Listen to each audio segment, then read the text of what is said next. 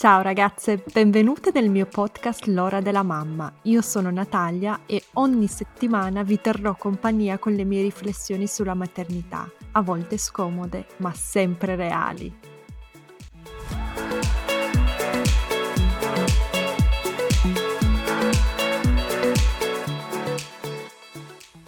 Ciao ragazze, oggi torno con voi con una puntata un po' particolare perché ci sono solo io, ma in un certo senso ci siete anche voi. Si tratta della puntata in cui rispondo alle vostre domande. Qualche settimana fa vi ho chiesto di lasciarmi delle domande, delle curiosità, dei dubbi sui temi che tratto, anche opinioni personali mie, sul mio sito. Ho lasciato un microfono e alcune di voi mi hanno fatto delle domande molto interessanti. Oggi ne scelgo tre a cui risponderò in questo podcast. Podcast. Fatemi sapere cosa pensate di questo format, è un po' particolare, se volete che ripeta questo format in altre puntate, magari lo faccio con una cadenza mensile o trimestrale, comunque se vi piace fatemelo sapere.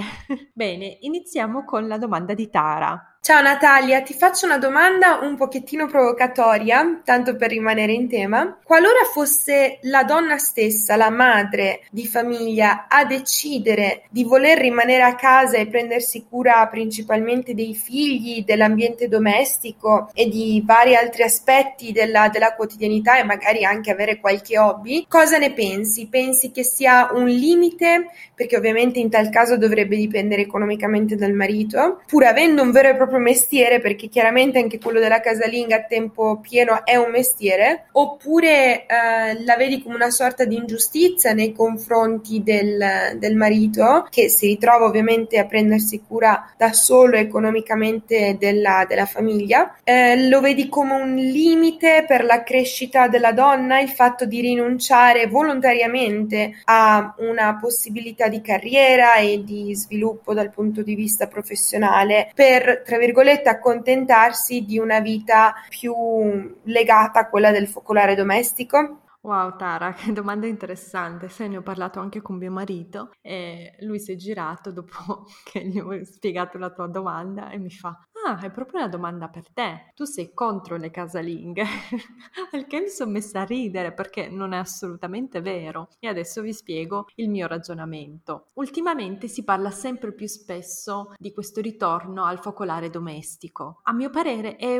una risposta anche abbastanza eh, naturale alla società che si trova in una crisi economica. Ogni volta storicamente che eh, succede una crisi economica c'è meno lavoro, c'è un ritorno dei media, dell'opinione comune al focolare domestico, all'importanza della donna che si occupa della famiglia, dell'importanza della donna che si occupa della casa, dei figli. Negli anni cinquanta, per esempio, dopo la guerra si trattava del focolare domestico e della cura della casa, quindi i vari prodotti delle casalinghe che dovevano usare, la lavatrice, i vari prodotti per lavare, pulire i pavimenti, per lavare i vestiti. Ora viviamo in una società di madri intensive e in una società un po' più bambinocentrica e quindi invece di occuparci e di focalizzarci sulla casa, tutti spingono sull'importanza della madre che sta vicino ai bambini, sull'importanza e la celebrazione della donna che, se decide di avere figli, è bene che passi più tempo possibile con loro. E abbiamo avuto anche una crisi eh, economica abbastanza importante che ha creato tantissima disoccupazione, soprattutto in Italia, quindi stiamo assistendo a una risposta naturale della società, no? La risposta è: ci sono meno posti di lavoro, quindi sempre più donne è bene che si occupino della famiglia. Questa cosa mi fa pensare, mi fa ragionare, mi fa riflettere tantissimo, perché mi chiedo: ma in Italia, se diciamo, mi sembra che sia il cinquanta per cento delle donne scelgono di prendersi cura della casa, di fare le casalinghe, è una scelta vera? Perché guardando per esempio i numeri della Svezia o Danimarca, ora non mi sovviene, ma era un paese scandinavo, ho guardato le statistiche e lì, dove comunque ci sono tantissimi servizi per la famiglia, per i bambini, dove i congedi dei genitori sono pagati benissimo, soltanto il sedici per cento, il quindici per cento delle mamme decidono di rimanere a casa, di non lavorare, ok? Quindi in quel caso lì, in un paese che ti dà tutte le possibilità, ti offre tante opportunità, ti dà veramente la possibilità di scegliere. In quel caso, appunto, la percentuale è abbastanza bassa, si tratta di un quindici sedici per cento delle donne. In quel caso io ci credo nella scelta, credo che ci sia una scelta vera e propria dietro. Tu potresti scegliere di andare a lavorare, di andare a lavorare part-time, oppure potresti scegliere di stare a casa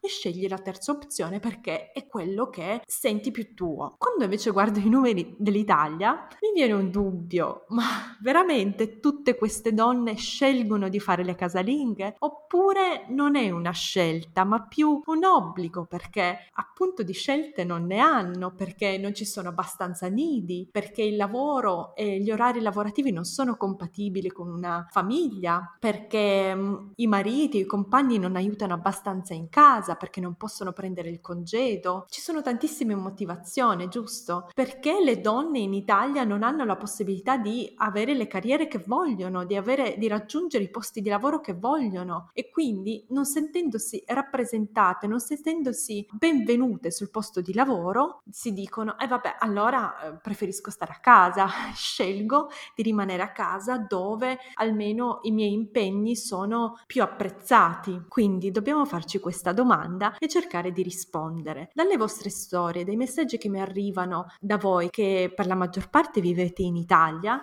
mi sembra che spesso e volentieri la scelta è più una non scelta, è più un obbligo, perché non sapreste come organizzarvi altrimenti, perché al lavoro la situazione non è eh, delle migliori, perché ci sono troppi casi di mobbing, perché il lavoro femminile in Italia non è apprezzato, quindi una volta che si ha un figlio o due tre figli si sceglie di rimanere a casa. Se fosse così, quindi, se non si trattasse di una scelta, è bene che le donne iniziano a parlare di questa cosa, che non si nascondono dietro al sogno del focolare domestico se non è veramente quello che vogliono, quello che sentono loro, perché in realtà ci facciamo solo del male se continuiamo con questa narrazione della casalinga felice, quando in realtà siamo frustrate, siamo stanche e le cose come sono non ci vanno affatto bene. Perché se non ci vanno bene dobbiamo farci sentire, perché se non ci facciamo sentire, se non diciamo la verità per paura di sembrare, non lo so, anche delle brutte persone, delle cattive madri, facciamo un torto a tutta la società, perché questa narrazione continuerà senza la nostra voce importante, e questo non va bene, perché se nessuno ha la possibilità di sentire la nostra voce, le cose non cambieranno mai. Bene, poi c'è un altro punto, vi racconto anche la mia storia, perché io sono stata casalinga, quindi posso anche parlare delle, da un'esperienza personale. Quando mi sono trasferita a Vienna, sono rimasta incinta, ho smesso di cercare lavoro, ho detto qui a Vienna, una volta nata la bambina, avevo la la possibilità di ricevere il Kinderbetreuungsgeld, e si tratta di sedicimila euro che possiamo dividere noi famiglie in delle rate come ci piace. Io ho preso diciotto mesi, poi c'era un altro buono per famiglia, quindi per un anno e tre mesi guadagnavo un mille euro al mese, do, una, cosa, una cifra simile, quindi uno stipendio. Non è un stipendio sufficiente per, per Vienna, però mi andava bene perché avevo un'entrata mia personale, potevo prendermi cura di mia figlia e mi sentivo a mio agio. Poi è trascorso questo tempo, Emilia, mia figlia, è andata all'asilo, al nido, e io ho deciso improvvisamente di eh, cercare di aprire un, una mia attività online. È sempre stato il mio sogno, quindi ci pensavo già durante la gravidanza, poi durante il primo anno, ma mi sono messa seriamente al lavoro soltanto quando mia figlia è andata al nido. Vi spiego anche perché, perché il nido qui costava centocinquanta centoquaranta euro al mese, quindi è una scelta che potevamo fare. Mio marito mi aveva anche proposto di pagarmi uno stipendio. Quindi io al mese, mentre cercavo di mettere in piedi un business, un'attività online, da cui chiaramente dovevo solo investire in, questo, in questa attività online, nei primi due anni ho solo investito soldi, non ho mai ricavato niente, non c'era nessun tipo di retribuzione alla fine del mese, quindi era un mio investimento emotivo, di tempo, di soldi, psicologico, di, di tutto quanto. Era un grande rischio, però neanche altissimo, perché da una parte lo stipendio di, mari- di mio marito era sufficiente per andare avanti senza nessun problema, e dall'altra parte c'era anche il costo del nido che non rappresentava veramente un, una fatica, un sacrificio troppo grande. Io mi sono accorta quasi da subito che la vita casalinga, quindi eh, l'occuparmi delle pulizie, dei pasti, che non mi faceva sentire a mio agio, non era una cosa che mi piaceva fare, e mi sono accorta subito praticamente che volevo sempre poter guadagnare dei soldi in modo da poter delegare quel lavoro di cura della casa. Insomma, la vita domestica non mi rappresenta, non mi piace, lo dico, lo dico abbastanza liberamente, non me ne vergogno. Ti volevo dire quindi, Tara, che uh, io non lo trovo assolutamente una sorta di ingiustizia nei confronti del marito. Se uno, il marito se lo può permettere, il lavoro glielo permette, e due, alla donna fa piacere fare quel tipo di lavoro domestico, credo che sia assolutamente un grande privilegio per l'uomo poter delegare tutti quegli impegni a sua moglie o alla sua compagna. Per quanto mi riguarda, mi piacerebbe tantissimo avere un'altra persona, mentre io lavoro e cerco di guadagnare il pane per la famiglia, avere un'altra persona che si occupa di tutto il resto. Mi libererebbe tantissimo spazio mentale e riuscirei anche a guadagnare di più probabilmente e essere più efficiente al lavoro. Quindi non lo trovo assolutamente una ingiustizia nei confronti del marito. La moglie che si prende cura della casa e dei bambini lo libera. È un grande dono. C'è però un grande rischio in questa cosa, perché se tu, mamma e donna, scegli di stare a casa e non avere un'entrata economica, e quindi con tuo marito non avete deciso che per esempio tu dal suo stipendio percepirai una certa somma, un certo stipendio solo per te, oppure lui pagherà un fondo pensionistico previdenziale per te. Se tu non hai nessun tipo di entrata, per esempio un appartamento in affitto che hai ereditato dai tuoi genitori e dai tuoi nonni, oppure una famiglia benestante alle tue spalle che ti può aiutare in caso di bisogno, oppure una grossa somma di denaro, anche una piccola somma di denaro, ma che ti permetta di risollevarti dovesse succedere qualcosa, perché ricordiamoci che i divorzi sono uh, quasi al cinquanta per cento nei paesi occidentali, e ricordiamoci che i bambini e i figli crescono molto in fretta, quindi per me rappresentava una fonte di stress il fatto che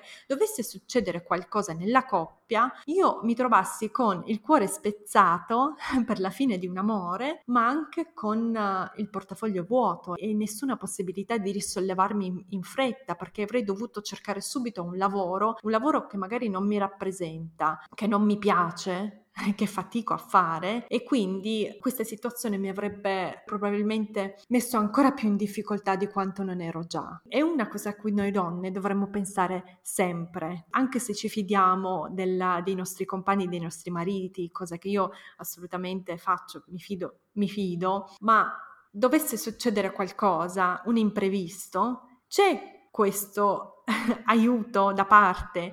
C'è qualcosa che ti può salvare? C'è un salvagente? Bene, una volta che rispondi sì, allora non c'è problema, ma se rispondi no, bene, io ci penserei due volte. Vi dico solo che per me ha rappresentato una fonte eh, di moltissimo, moltissimo stress. Ero davvero, davvero spaventata, avevo tantissima paura che potesse succedere qualcosa, anche un piccolo incidente, una disoccupazione di, di, di mio marito, e, e che io non potessi assolutamente, non avessi la capacità di produrre soldi, di avere una retribuzione veloce. Non mi sarebbe piaciuto trovarmi in quella situazione lì. Insomma, sono tutte cose che dobbiamo tenere a mente. Detto questo, però, vorrei anche parlare delle varie, dei vari tipi di casalinghe eh, che ci sono oggi, perché le casalinghe di oggi non sono le casalinghe di ieri. Io, per esempio, ero una casalinga mompreneur, giusto? All'inizio non avevo una retribuzione, ma adesso sono una lavoratrice partita I V A, come dicono gli americani, una mompreneur, quindi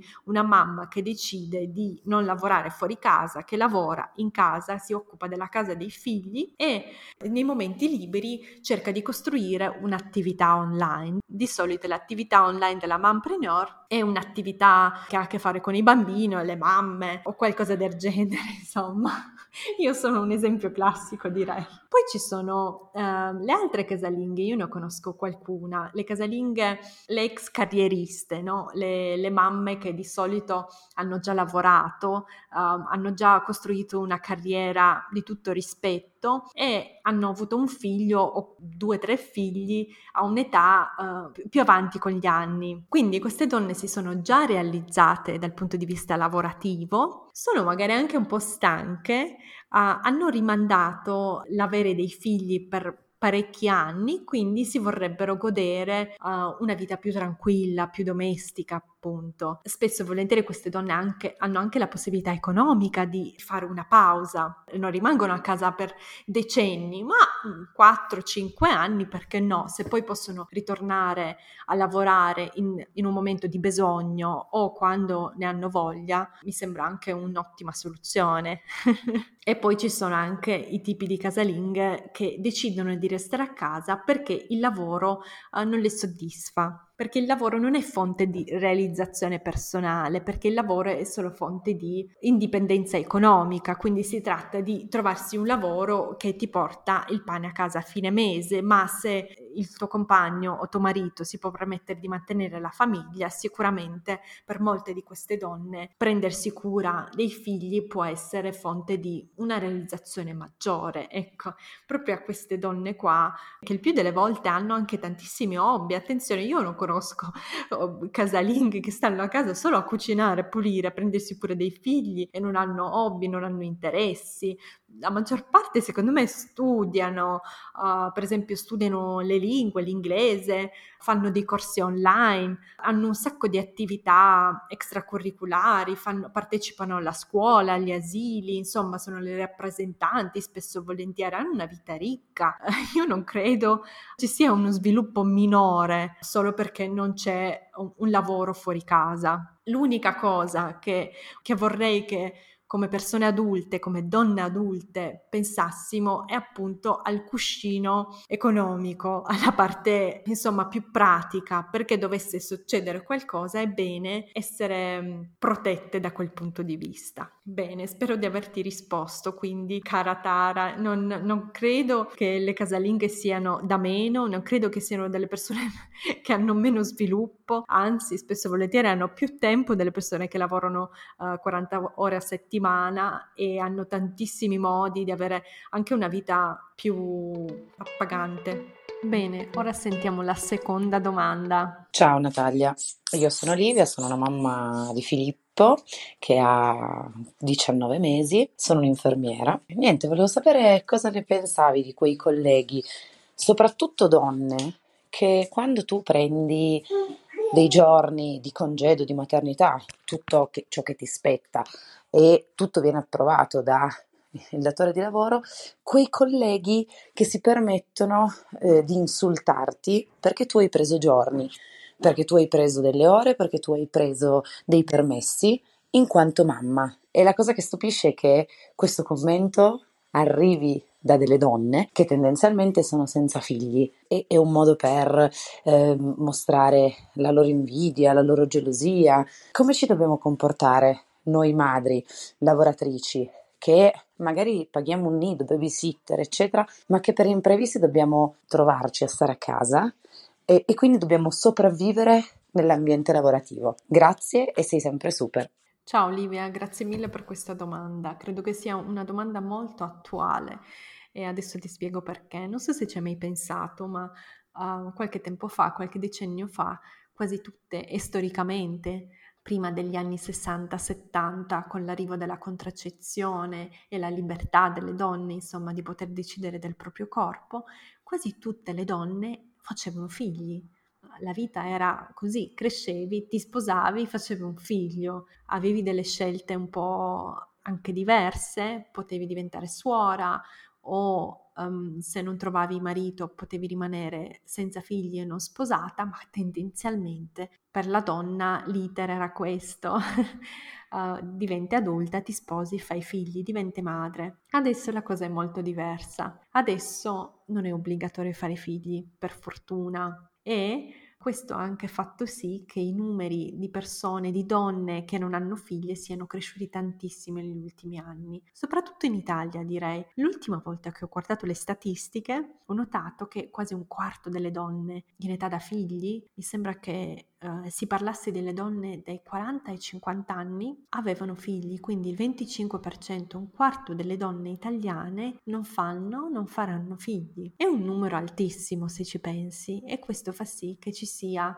nella nostra società un nuovo gruppo delle persone senza figli che prima non c'era, non esisteva, non era così coeso. Adesso c'è ed è anche molto numeroso, e dobbiamo imparare a convivere con questa cosa. Non tutte le donne oggi decidono, vogliono, possono fare figli, ed è giusto che possano uh, fare la loro vita senza la costrizione della maternità o della una vita Uh, in coppia. Chiaramente questo crea anche tantissime incomprensioni tra amiche, colleghe, uh, sorelle, tra chi i figli li fa e chi i figli non vuole, non può farli. Bene, e adesso arriviamo alla tua domanda. Le tue colleghe, secondo me, se ti criticano e ti insultano, beh, se arrivano a degli insulti, sicuramente non saprei neanche cosa consigliarti se non evitare i rapporti per quanto possibile con quelle persone. Ma stavo pensando anche all'ambiente sanitario e quello che ne so io, perché ho avuto anche delle amiche che lavoravano in ospedale, e a come Uh, le infermiere, le ostetriche che non hanno figli sono trattate spesso dalla, dai capi, come per esempio uh, non vengono a loro dati le ferie quando vogliono, perché giustamente o non giustamente, chi sono io per decidere, viene data precedenza alle persone che hanno figli. Penso al Natale, penso ai turni. Immagino, mettendomi anche al loro posto, mi immagino anche una certa crescente frustrazione e rabbia nei confronti di questa situazione,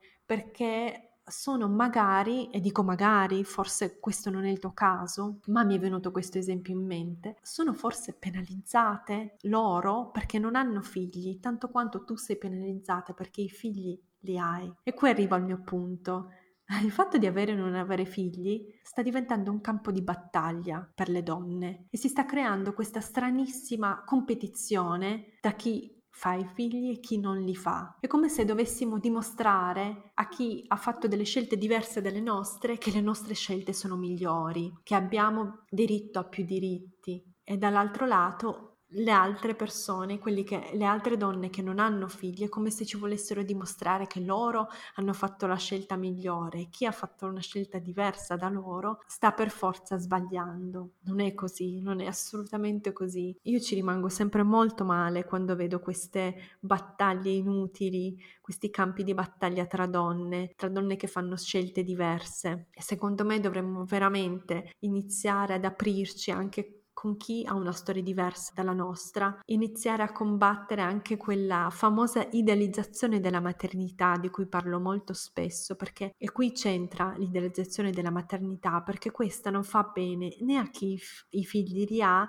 né a chi i figli non li ha, perché da una parte chi non ha i figli viene sminuito ogni volta che si celebra, si idealizza la maternità, perché le persone, le donne che non hanno figli è come se sentissero da meno, come si sentissero prive di qualcosa, perché c'è questa esperienza perfettamente positiva, ideale, che a loro manca, e la società fa un sacco di pressione perché hanno quella mancanza secondo loro. E dall'altra parte l'idealizzazione delle mamme, della maternità sulle mamme fa ancora più danni, è veramente deleteria, perché idealizzare la maternità non significa valutarla in modo positivo, valutarla in modo consono, quindi apprezzare tutto quello che le mamme fanno per i figli e per le loro famiglie, ma significa privarle di una dignità, privarle della loro umanità, rendere delle icone, renderle degli ideali che non sono nemmeno più umani. E ora immaginati questi due gruppi: da una parte le donne che vengono costantemente criticate e giudicate dalla società perché non hanno figli, e dall'altra parte le mamme che fanno fatica. Oggi le mamme, soprattutto le mamme lavoratrici, ma anche le altre, fanno tantissima fatica in Italia, visto che le istituzioni non fanno abbastanza,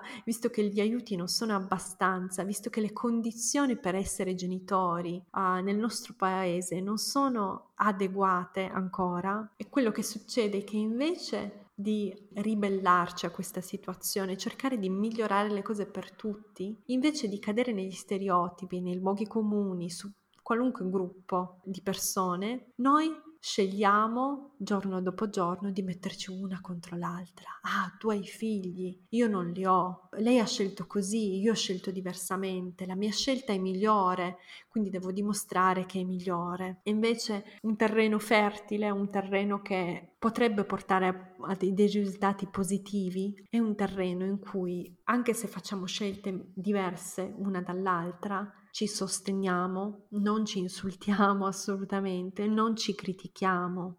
E questo, come si crea una situazione così? Come si crea un terreno del genere? Per quanto mi riguarda, credo che si crei con la condivisione, ed è anche il lavoro che cerco di portare avanti con questo podcast, con l'apertura anche sui lati bui e sui contrasti del ruolo materno. È un'apertura che faccio non solo per le mamme, è un discorso che porta avanti non solo per chi ha già figli, ma lo porta avanti anche per chi i figli non li ha, per togliere questo velo ideale, per togliere questa mitizzazione della figura materna, per veramente a far aprire gli occhi a tutta la società, a tutte le persone, sulla quotidianità e sulla realtà che vivono le madri al giorno d'oggi, le loro difficoltà. Io credo che nessuna collega, se una persona insomma senza troppi problemi, se sapesse veramente le difficoltà in cui si trova una mamma giovane, senza aiuti, una mamma di un bambino che magari si ammala spesso quando è al nido, se sapesse veramente che non hai un momento libero, che sei stanca, che sei frustrata,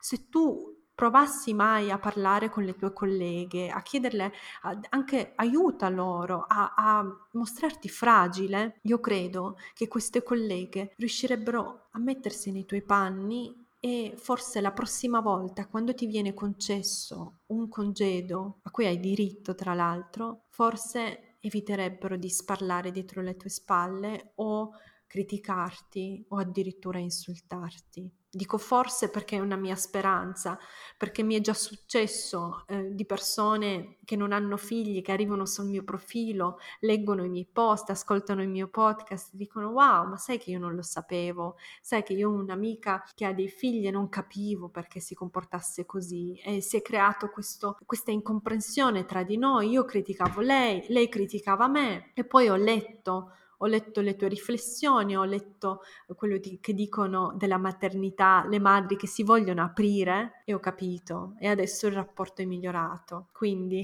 questo, questa è la mia risposta, lo so che non è facile, ma per quanto mi riguarda possiamo solo andare avanti così, perché se continuiamo a usare le nostre differenze per combattere una contro l'altra, secondo me non arriveremo mai a un risultato positivo, non riusciremo a ottenere i nostri obiettivi da donne in questo paese, a raggiungere quello che vogliamo. L'unica strada è quella della condivisione tra donne con senza figli. Bene, e adesso la terza e ultima domanda. Ciao Natalia, uh, la mia domanda, o forse breve riflessione, si rifà al tuo post di qualche settimana fa sui modelli di mamma che inseguiamo, soprattutto nella nostra mente, e che ci creano ine- inevitabilmente frustrazione, senso di inadeguatezza o malessere. Io credo che ci sia un modello che forse è un sovrainsieme di alcuni ruoli da te citati, che si diramano poi singolarmente o individualmente, cioè il modello di quella che io chiamo la mamma martire, che raggruppa ad esempio la mamma faccio tutto da sola, o in alcuni casi in base all'esperienza eh, personale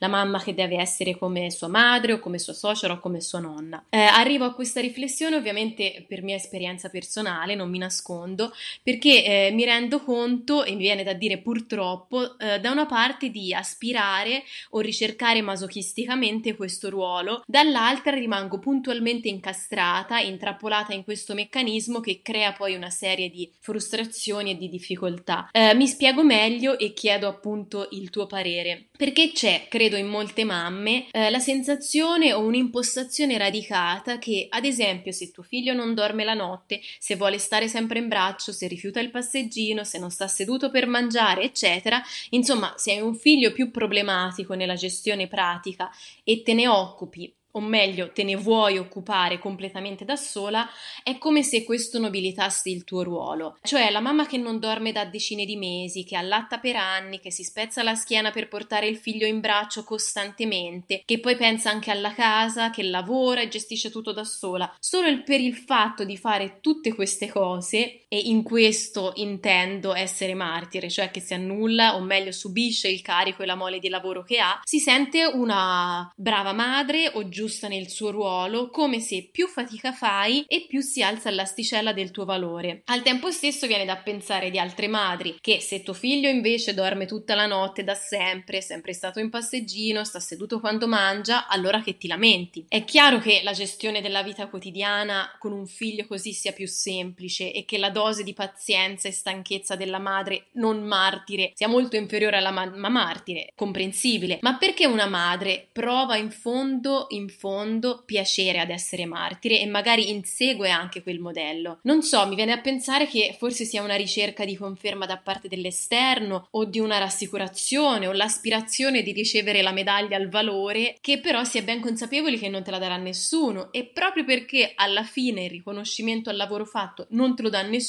si crea una forte frustrazione che magari poi si riversa nel figlio, nel marito. Insomma, è, la vedo un po' come un cane che si morde la coda, è un groviglio, e non so se mi sono spiegata bene, ma mi sembra un argomento ingarbugliato proprio perché denso di meccanismi consci e inconsci che mi appaiono tanto contraddittori quanto però insiti in questa tipologia di madre. E quindi tu, Natalia, che sai perfettamente allineare i pensieri e metterli in un'altra forma più liscia, più comprensibile, sai se questa impostazione, appunto, oltre ad essere una forma mentis del singolo individuo, abbia radici storico-sociologiche, sia un retaggio culturale, nazionale o uh, un insieme di tutti questi elementi? Grazie. Ciao Linda, che bella domanda, grazie mille. Oddio, la mamma martire.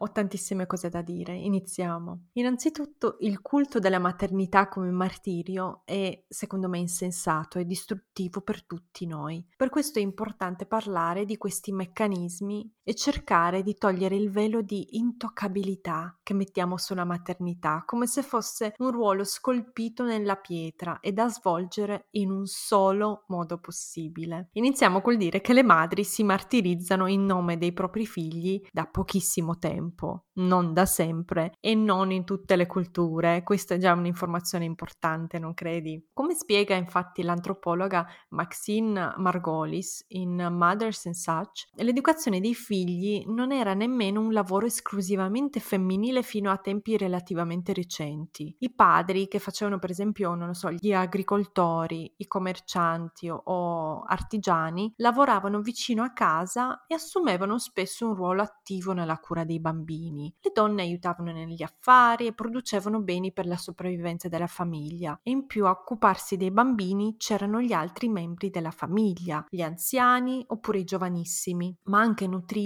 e bambinaie che si occupavano dei bambini professionalmente. Quindi non c'era solo la madre storicamente. Solo quando i padri iniziarono a lavorare nelle fabbriche o comunque lontano da casa nel diciannovesimo secolo che le donne della classe media dovettero dedicare più tempo la cura dei bambini e farlo spesso in solitudine. E in poco tempo viene inculcato a loro dalla società, e per società intendo certe figure influenti, alcuni psicologi e pedagogisti, che tale assistenza, quindi l'assistenza verso i bambini, e il sacrificio totale della madre fossero essenziali per il benessere dei figli. Ecco, così iniziò il culto della maternità come sacrificio. In pratica da circa cent'anni abbiamo iniziato a far passare l'idea che la madre che scompare di più, che si annulla di più, ama di più i propri figli. Siamo state condizionate a dimostrare il nostro amore cessando lentamente di esistere. E pensate che terribile fardello da sopportare per i bambini. Sapere che sono loro la ragione per cui la madre ha smesso di vivere. Che terribile fardello da sopportare anche per le nostre figlie, per le femmine. Sapere che se sceglieranno di diventare madri, questo sarà anche il loro destino. Infatti, nei paesi dove è più forte il mito della mamma martire, sempre più donne decidono di non fare figli, girano le spalle alla maternità, anche perché non sono disposte di perdersi in questo ruolo, di perdere tutte se stesse. Perché se mostriamo alle bambine e alle giovani donne che essere una martire è la più alta forma di amore, questo è ciò che diventeranno. Forse non vorranno diventare affatto. Dopotutto si sentiranno obbligate ad amare così come le loro madri hanno amato. Crederanno di avere il permesso di vivere solo nella misura in cui le loro madri hanno permesso a loro stesse di vivere. Capisci, Linda? Io credo che tu aspiri ad essere una mamma martire perché hai assimilato l'idea che è il modo migliore per essere madre, che è solo così che mostri il tuo amore per tuo figlio. E io vorrei provare a rifiutare questa idea insieme a te, a criticarla. È veramente il modo migliore? Sei sicura? O forse è arrivato il momento di liberarci di queste costruzioni mentali, queste trappole, e provare ognuna di noi a cercare un modo solo nostro di essere madri, che ci faccia sentire serene, soddisfatte e anche libere, perché no? Non perennemente colpevoli, frustrate e arrabbiate con noi stesse, con i figli e con il mondo. Se continuiamo a tramandare l'eredità del martirio alle nostre figlie, dove finirà? Quale donna potrà mai vivere veramente la sua vita come vuole? Quando chiamiamo amore il martirio o il sacrificio, insegniamo ai nostri figli che quando l'amore inizia, la vita e la libertà finiscono. E non deve essere così, dobbiamo iniziare a pensarla diversamente. E mi viene in mente Jung, che ha detto: non c'è peso maggiore per un bambino della vita non vissuta di un genitore. Bene, che dici, Linda? Sei ancora sicura che essere una mamma martire è ciò che vuoi essere? Fammi sapere cosa ne pensi. Bene ragazze, siamo arrivate alla fine di questa puntata, spero vi sia piaciuta, fatemi sapere cosa ne pensate e vi lascerò il pulsante per farmi altre domande sul mio sito e nella descrizione di questo podcast. Alla prossima, ciao! Wow, siete arrivate fin qui! Spero che questa puntata vi sia piaciuta e aspetto i vostri feedback. Potete scrivermi su Instagram o mandarmi un'email, tutte le info sono nella descrizione. Non vedo l'ora di sentire cosa ne pensate. Ricordatevi di schiacciare il tasto segui in modo da non perdervi le puntate future. A presto e grazie!